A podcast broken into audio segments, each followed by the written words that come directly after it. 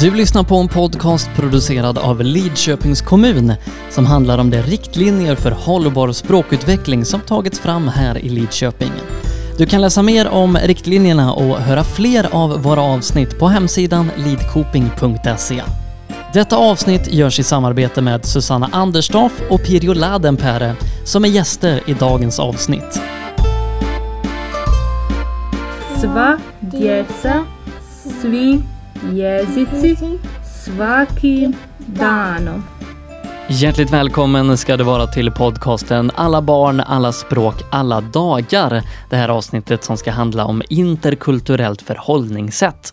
Jag som sitter här i studion och är eran programledare heter Sebastian Borgert. Jag sitter här med Elisabeth Wallgren, förskollärare i Lidköpings kommun. Välkommen! Tack så mycket! Och med oss på länk har vi Susanna Anderstorff. Välkommen! Tack så mycket! Du, berätta lite, vem är du och vad gör du? ja, jag, eh, jag är universitetsadjunkt eh, på Högskolan i Jönköping.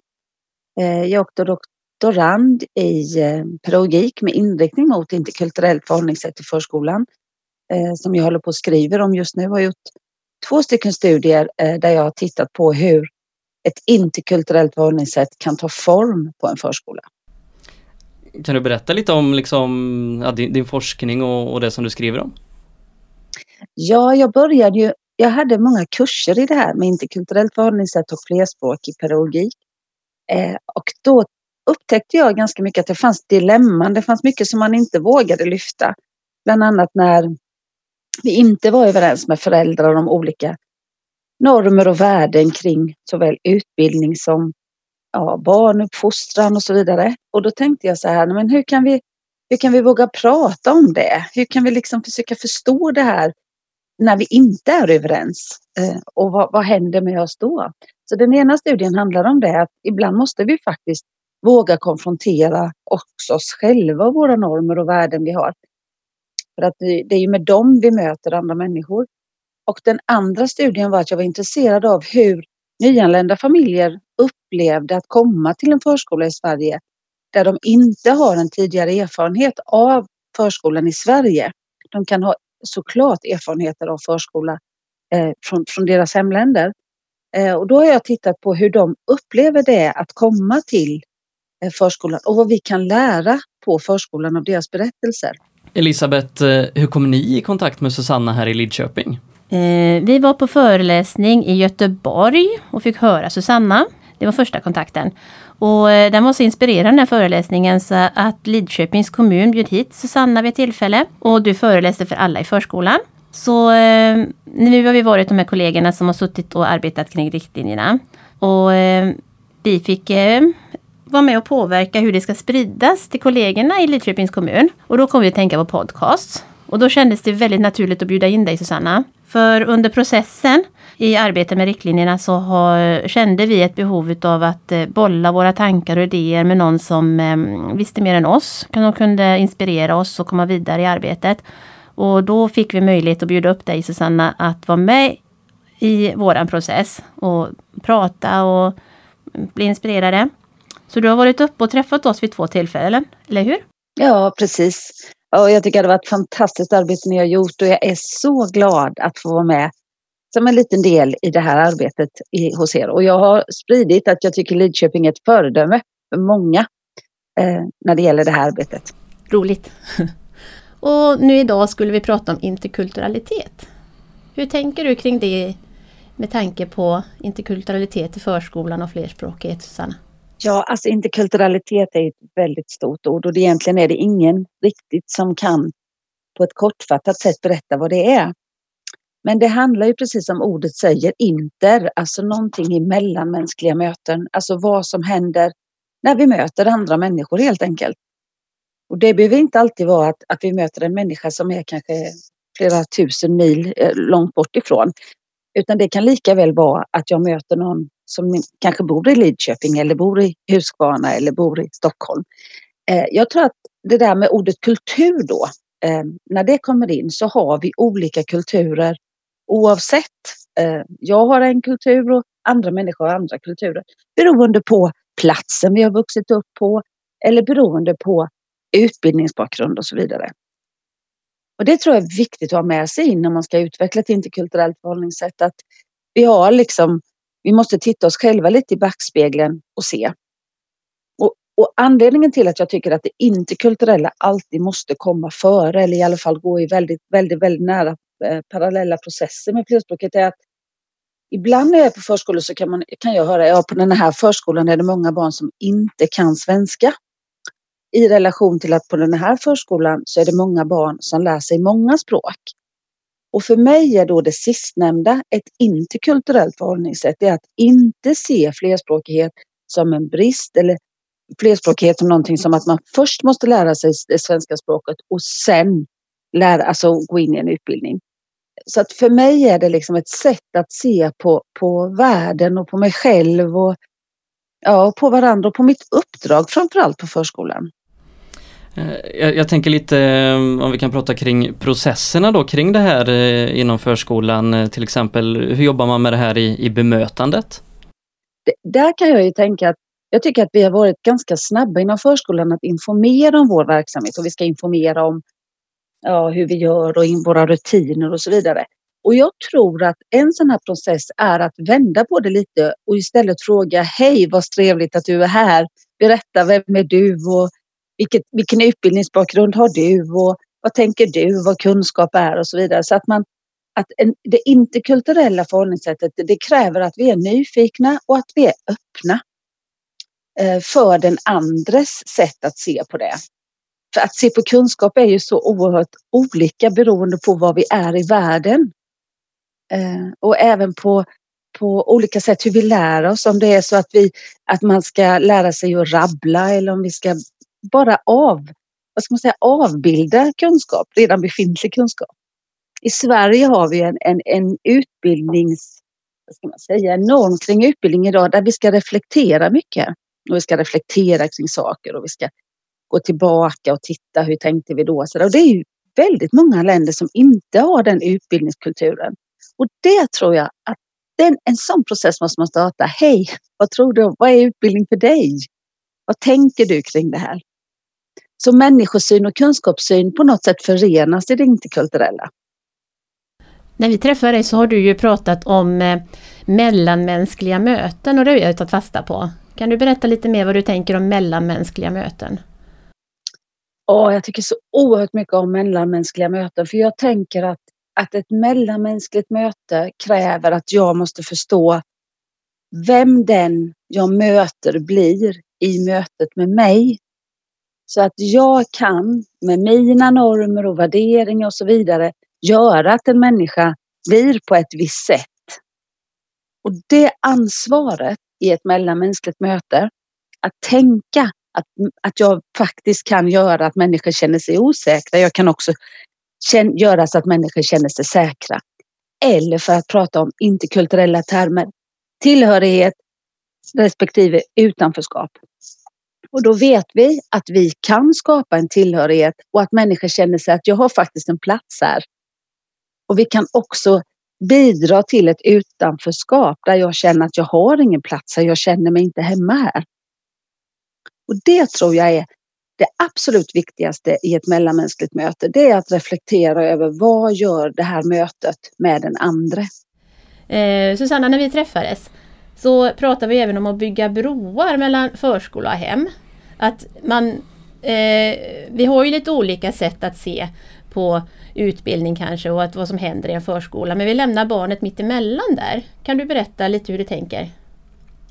Utveckla det. Ja, jag, ja, jag tänker ju att det finns eh, det finns ju väldigt många olika sorters broar.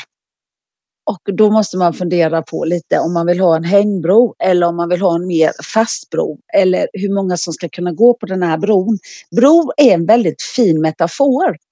Och det har man ofta i det, i, när man pratar om interkulturalitet, att man liksom försöker, vi ska bygga broar mellan varandra. Och det är viktigt, men det är också viktigt att tänka på vilka fundamentalt viktiga stenar som förr när man byggde de här valvbroarna så hade man alltid en sten liksom som som höll hela bron. Och där måste man börja. Vilka ledord har vi på den här förskolan som är viktiga i bygget med föräldrar, alla föräldrar? Men framförallt de föräldrarna som inte har erfarenhet av förskolan. Som i min studie där de inte, de har inte en aning om vad som händer på förskolan utan de försöker fråga barnen vad har hänt idag? Ja men då har vi sjungit lite, jaha. Alltså, och när hon frågade mamman då, men jobbar ni, jobbar ni med matematik här och så, så fick hon inga direkt svar utan mer allt är bra, barnet mår bra, har ätit och sovit. Och det menar jag, där måste vi ha kommit bort ifrån. Vi måste kunna prata om utbildning i andra termer än av de här dagliga rutinerna. Så där tror jag är en av de här stenarna. Att vi själva måste vara ganska klara på vårt uppdrag Eh, för, att kunna, för, för att kunna möta de förväntningarna som faktiskt föräldrar har. Och som jag sa innan också då att, att vara nyfiken på hur man tänker kring utbildning hur man tänker kring kunskapande processer. Eh, det tror jag är, det är liksom den riktiga nyckeln, att vara intresserad av en annan människas erfarenheter kring eh, lärande för en ettåring exempelvis. Där i väldigt många länder inte har förskola för ettåringar utan förskolan börjar när man är fem eller sex. Och de här broarna tänker jag att man lämnar barnen mitt emellan, att vi berättar mer vad man egentligen gör på en förskola tänker jag. Eh, och, eh, en sån här sak som hur man gör när man äter, en sån praktisk sak. Barnet har ju ett, kanske upp, uppfattat ett sätt hemma och så blir det ett helt annat sätt på förskolan. Men jag tänker det kan ju finnas kulturella skillnader. Som vi bara lämnar barnet mitt emellan utan att förklara. Det ska upptäcka själv. Ja, nej men jag håller med dig. Jag tycker att det är jätteviktigt och jag tror att det här med broarna då att vi att vi talar om, för att det är också, vi får inte heller vara så rädda att inte tala om hur vi gör här. Exempelvis traditioner. Det har ju blivit lite konstigt för att det skulle vi helt plötsligt inte våga fira och vi vågade inte säga och vi visste inte. Alltså det där måste vi släppa. Eh, men man kan inte heller gå ut och säga att det här, så här gör vi och det är det enda rätta. Eh, men att man pratar om sådana här frågor. Hur gör ni hemma och när ni äter och vilken mat brukar ni servera? Vi lär känna varandra som människor. Vi ska liksom leva ett liv ihop här ett tag. Och det är också musik. Och, ja, det finns mycket. Det finns så mycket kunskap som vi kan få genom att vara nyfikna och fråga. Men också att visa på olika sätt vad det är vi gör. Visa läroplanen, Läroplanen finns översatt på så många språk. Visa den. Var tydlig med det. Liksom, att här har vi ett uppdrag. Vi har ett uppdrag när det gäller pojkar och flickor exempelvis. Vi kan inte, vi kan inte bortse från det.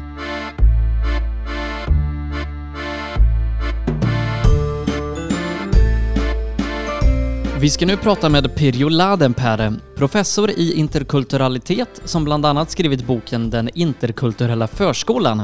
Hon ska få förklara mer vad det innebär med interkulturell kompetens inom förskolan.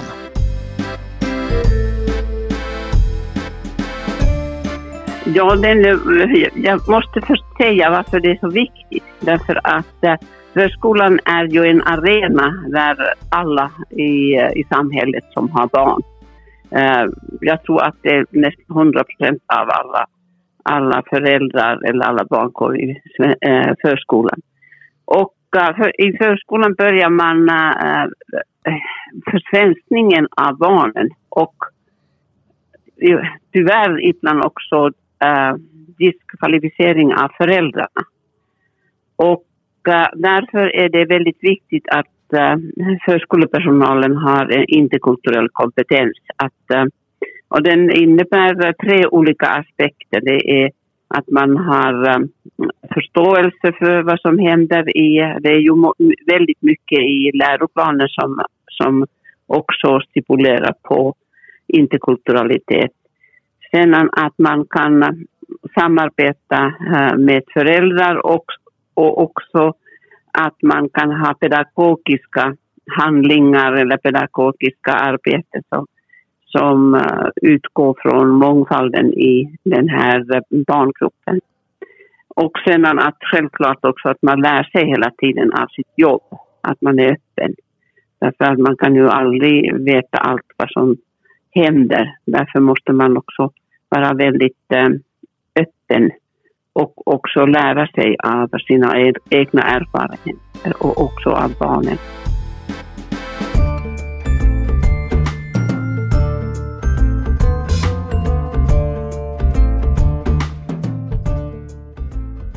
Jag tänker demokratiaspekten i det hela, att alla kommer till tals och alla blir lyssnade till, hur, hur viktigt det är för ett interkulturellt förhållningssätt? Det är jätte, jätteviktigt. Och det där med demokrati är ju precis, alltså det är ju så spännande så att man nästan jag tycker så mycket om att diskutera detta för att ibland så uppfattar människor demokrati som att man har rätten att säga och man har rätten att uttrycka sig. Ja, det har du. Men rätten vad du uttrycker, alltså ansvaret i vad du uttrycker, är ju egentligen ännu större. Så jag håller helt med dig. Alla har liksom rätt att uttrycka sig, men ansvaret i det jag uttrycker måste vi också kunna diskutera. Vi kan inte acceptera exempelvis, nu säger jag inte att för barnaga finns precis överallt. Det finns lika mycket kanske hos grannen som det finns från något annat. Men det är inte accepterat. Och det får man vara tydlig med. Det finns vissa lagar som vi liksom, nej jag är ledsen men så här gör vi inte. Och sen spelar det ingen roll om du kommer ifrån ja, någonstans i Sverige eller om du kommer någon annanstans ifrån. Man måste också vara tydlig med det. Att i demokrati så gäller det också att det finns vissa ramar och de får vi hålla oss till. Vi har samkönade äktenskap, det går liksom inte att hålla på och diskutera det. Det är bara att... ja, det är bara accepterat, så är det och sen ska vi fortsätta diskutera. Men... Ja, är, är, du med lite hur jag menar Sebastian? Eh, ja, eh, men jag tänker liksom hur, hur gör man det här på, på ett sätt så att barnen förstår och, och blir integrerade i, i sättet att tänka? Ja, hade jag haft ett enkelt svar på det så tror jag att jag hade varit professor. Eh, för det är ju precis som du säger att det, är ju, det, här är, det här är liksom en process som ständigt ska pågå. Och det är viktigt att vi tidigt pratar om att vi är, det finns olika sätt att se. Det finns olika sätt att tro. Det finns olika sätt eh, som vi lever våra liv och det måste vi på något sätt acceptera. Eh, men det är ju viktigt att din röst, alltså speciellt nu när barnkonventionen har blivit lag, att din röst är viktig. Du har rätt att uttrycka dig men det betyder inte att du har rätt. Är ni med? Rätt. Nu blir Absolut, det rätt och ja. rätt. Mm. Så där tror jag det är viktigt att man, ja, att man pratar om de här frågorna väldigt tidigt i introduktionen av alla familjer. Att det här jobbar vi med. Vi jobbar med människors lika värde. Vi jobbar med eh, jämställdhet. Vi jobbar med eh, ja, respekt för olikhet och så vidare. Och det får vi ju alltid jobba med. Eh, men det är som du säger, lite, liksom det här lite mellanlandet. Men jag, jag, tror att, jag tror att med en väldigt bra föräldrasamverkan eller vårdnadshavare som det heter nu då, så, så tror jag att vi kan nå väldigt, väldigt långt. Exempelvis är det ju förskolor nu som har introduktion där familjen introducerar varandra till förskolan. Eh, en jättebra eh, exempel på det. Vi hjälps åt i det här som vi kallar livet just nu, i den här samtiden.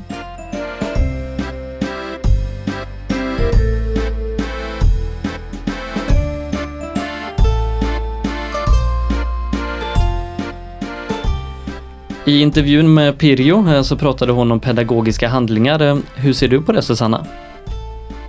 Jag tycker att det är ett jättespännande ord när det gäller interkulturell pedagogik, pedagogiska handlingar. Jag, jag, tror att man skulle kunna sätta sig ner och lista ner på varje arbetslag, i varje enhet, skulle man kunna lista ner vad är det egentligen för pedagogiska handlingar vi gör? Och utifrån det sen titta på, är det här en så kallad monokulturell handling? Det vill säga utgår det bara från mitt sätt att se? Eller är det en interkulturell handling där jag bjuder in flera perspektiv och flera sätt att se? Ett exempel kan jag tycka då det är att titta på miljön. Hur ser våra miljöer ut? Vad har vi för, för barnböcker? Vad är det som representeras i barnböckerna? Eh, har vi en mångfald? Eh, att läsa en bok för barn eh, kan ju det kan ju vara att bara läsa en bok som vi gör ibland, men det kan ju också vara en pedagogisk handling där vi verkligen vill prata om någonting. Eh, och hur kan vi då göra den interkulturell? Ja, men det är ju att ta upp olika perspektiv. Det finns olika familjer, det finns olika hem, eh, vi har olika språk, eh, vi kan ha olika färg på ögonen. Eh, på olika sätt uppmärksamma de här små handlingarna som, som hög, inte små handlingar kan man inte säga att en högläsning är, men en sån handling. Ett annan, en, en annan handling kan vara hur det ser ut i våran tambur. Att vi inte hälsar välkommen med flaggor exempelvis. Som ofta förknippas med ett land, ett språk och en flagga. Utan istället så kan vi säga välkommen hit på så många olika språk, på så många olika sätt. Eh, och det tror jag är en sån pedagogisk handling. Eh, en tredje sån tycker jag är när man exempelvis eh, håller på med bygg och konstruktion. Att man kan projicera upp på väggen olika delar av världen att bygga efter. Eh, att man kan bygga efter kinesiska muren, att man kan bygga efter Eiffeltornet eller något annat. Att, att man på något sätt visar, tar in världen i förskolan på olika sätt. Och det tror jag är en, en sån pedagogisk handling. Men Susanna, det här med interkulturalitet och förhållningssätt i förskolan, alltså är det bara lätt eller kan det vara något som är svårt? Och det kan vara, det kan vara svårt vet jag inte, men det kan ju bjuda oss på utmaningar när vi plötsligt inte det självklara blir ifrågasatt. Och det tror jag är exempelvis eh, det här med ja, traditioner kan vi ta. Alltså att, hur vi firar påsk. När vi är liksom kärringar, vi är häxor ena dagen och andra dagen så dör Jesus och sen så gör vi en kyckling och sen på något sätt så ska vi äta massvis med mat och godis. Det är ju liksom en väldig, det är en väldig röra ibland och i, ibland så tar vi vissa saker helt för givet. Eller som när vi har julgransplundring och skickar ut en klädd gran genom fönstret. Alltså tittar man på detta så kan man ju börja fundera på vad är det för traditioner vi har? Och då måste man vara ganska medveten. Jag vet ju när jag fick frågan varför vi firade valborg. Varför ni, vi tänder eldar hela tiden. Det är påskeldar och det är valborgseld. Och det var jag ju tvungen, men det är jag inte riktigt säker på faktiskt. Och varför människor är så fulla just runt valborg. Vad, är, vad har det för tradition och historia i Sverige? Och det tror jag är jätteviktigt att man börjar titta på sig själv och på sina egna förgivettaga sanningar som vi har. Eh, att det är en självklarhet att vi har kläder där man kan vara prinsessa eller man kan vara en riddare eller man kan vara någonting. Och det, det kan man ju bli ifrågasatt för. Och bland annat då så kan det ju vara föräldrar som reagerar på detta och säger nej, mitt barn får inte ha på sig, alltså min pojk som det oftast är tyvärr, får inte ha nagellack eller får inte ha prinsessklänning. Nej, vad ska vi göra då? Ska vi ta bort nagellack är väl kanske inte så svårt för det brukar vi inte ha men prinsesskläder eller någon form av det. Det har vi ju. Vad ska vi göra då? Ska vi låta några men inte alla? Ska vi gömma undan den när den pappan som det oftast också är eh, diskuterar det? Och jag tror att det är precis då. Det är precis då när vi inte är överens. När vi, hej kom, det här måste vi prata om. För oss betyder det det här. Eh, så att ju mer man kan hitta de här dilemman, E-, eller att vi har fyra årstider. Alltså det finns ju jätte, jättemånga länder som bara har två. Antingen är det varmt eller så är det lite varmare. Antingen så är det regn eller så är det ösregn. Och det måste vi också tänka på när det gäller kläder. Att vi ska liksom ha galonisar och vi ska ha allt, vi ska märka, vi ska ha en egen hängare och det här väldigt starka jaget som vi har väldigt tidigt i förskolan. Det är ju jättemånga länder som inte har det starka jaget. Men det blir vi ju väldigt inmatade med tidigt och det tror jag också vi måste tänka på. Det är inte så lätt att veta. Ena dagen är det liksom speciellt inte till, i vår när man inte vet om det är vinter eller vår eller höst eller så. Det är liksom en, vi vet ju det som är uppväxta, alltså man kallar ju det här för etnocentrism. Att man tänker att det som vi vet och det som det är självklart, så man inte ens ser det. Och du sa Passa det med tiden. vårkläder. Det har vi funderat ja. mycket på. Alltså vi har, alltså det är ju enklare att veta våra årstider om man själv har upplevt det som barn. Ja, absolut. Det kan ju, det kan ju bli bekymmer om man inte själv har upplevt det. det är inte så, om ja. man tänker i de banorna är det ju inte så svårt att sätta sig in i det egentligen. Hur skulle jag uppleva det om jag kom till ett jättevarmt land som inte jag upplevt? Nej, men jag, och, och någonstans där så hade jag ju känt förmodligen att jag är lite fel, för det behöver inte någon säga det kan man ju märka att det är någonting som är lite fel. Och det tror jag är jätteviktigt att prata om. Att man har den här eh, inställningen till årstid och vi vet ungefär. Alltså, och sen ibland när man kommer till förskolan, ja men då har de tagit av barnen jättemycket kläder och då tänker man det här är det ju jättekallt. Håller på att frysa fast. För oss är det inte kallt när det är 12 grader. Då tycker vi att det nästan är sommar här. Och det måste man ju prata om. Och det måste man se som en, en ganska skön grej att kunna prata om. Och inte, nej, nu, inte liksom gå och tänka att nej, nu kan inte de det eller nu förstår Nu tror jag inte någon gör det, men det kanske finns en och annan någonstans. Ytterligare en sak jag vill nämna kring det, det är ju tid. Alltså den inställningen vi har i Sverige till tid som har varit ett industrialistiskt land, det ska, man ska passa tiden. Man ska vara, inte vara tio över två, man ska vara två. Man ska, inte, man ska komma nio och inte kvart över. Alltså vi är, är ju från tidig ålder väldigt inrutade i tider och passa dessa tider. Och det tror jag att det är ganska bra att vi talar om om vi nu tycker att det är ett viktigt värde vi har. Det är ju interkulturalitet. Det är det i allra högsta grad. Att våga säga och inte säga det som att det här är det enda sättet att leva. Men att inte passa tiden i Sverige, det spelar ingen roll vad du är. Alltså har du ett jobb och inte passar tiden så kommer du inte få det jobbet. Vi är väldigt tids... Och det tror jag inte vi kan ändra på 10 miljoner människor. Utan man får liksom på något sätt... Ja, man kan skratta åt det lite med dem. Men du vet i Sverige så är det så här. Jag vet nu när vi skulle ha dockteater för ett tag sedan så hade vi en, en på en förskola jag var på så var det, kom de från Brooklyn, och skulle de från USA, Brooklyn. Och då skulle teatern börja nio. Vi sitter med alla barnen, alla är färdiga, ni vet. Så, vi sitter framför den här dockteaterscenen och klockan är nio och de har inte kommit. Så jag går och ringer och frågar var de är. Och då kommer de in genom dörren. Och då så säger jag så här till dem, ja men vi skulle ju börja nio. Ja men vi är ju här nu, säger de. Och då för dem är det att de är där nio, men teatern börjar inte för en kvart över. Och det blev ju liksom konstigt då. Vi försökte säga att barnen skulle sitta och vänta och sådär. Och jag, jag tänkte så mycket på det, att det var en sån kulturell sak. Vi säger nio, då ska man vara där tio, nio. Teatern börjar nio. Jag tänker att det där, får vi, det där får vi prata om och vi kan inte lägga energi på att gå och reta oss utan vi får, då får vi prata om det helt enkelt. Vi kan inte lära alla människor, det har vi ju jättemycket jobb med i så fall. Men vi måste prata om det. Vi ska alldeles strax börja runda av det här avsnittet. eh, Men innan det Susanna, är det någonting mer du vill eh, tillägga om interkulturellt förhållningssätt i förskolan? Ja, jag skulle faktiskt vilja referera till en eh, känd filosof som heter Sigmund Bauman. Han gick tyvärr ur tiden nu för några år sedan, men han pratade om det viktigaste och den största utmaningen vi har, det är att kunna leva med människor eh, trots olikheter, trots skilda uppfattningar om saker och ting.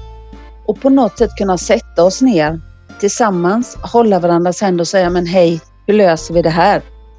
Och han drar det så långt så han säger, jag vill inte döda dig. Nej men vad skönt, jag vill inte döda dig heller. Men på något sätt så måste vi kunna komma överens om värden så vi kan leva vidare. Och det tycker jag är, det är nästan det jag vill runda av med. Vi, vi, måste, vi måste försöka pröva, även om jag möter en, en nynazist eller om jag möter en väldigt fundamental eh, religiös människa med en övertygelse så måste jag kunna sätta mig ner och fråga, hej, hur gör vi det här liksom? Var kan vi mötas? Nästa avsnitt av podden kommer handla om flerspråkighet och språkutveckling, även då tillsammans med Elisabeth och Susanna. Och ni ska ha stort tack båda två för att ni har varit med idag. Tack så mycket. Tack, tack.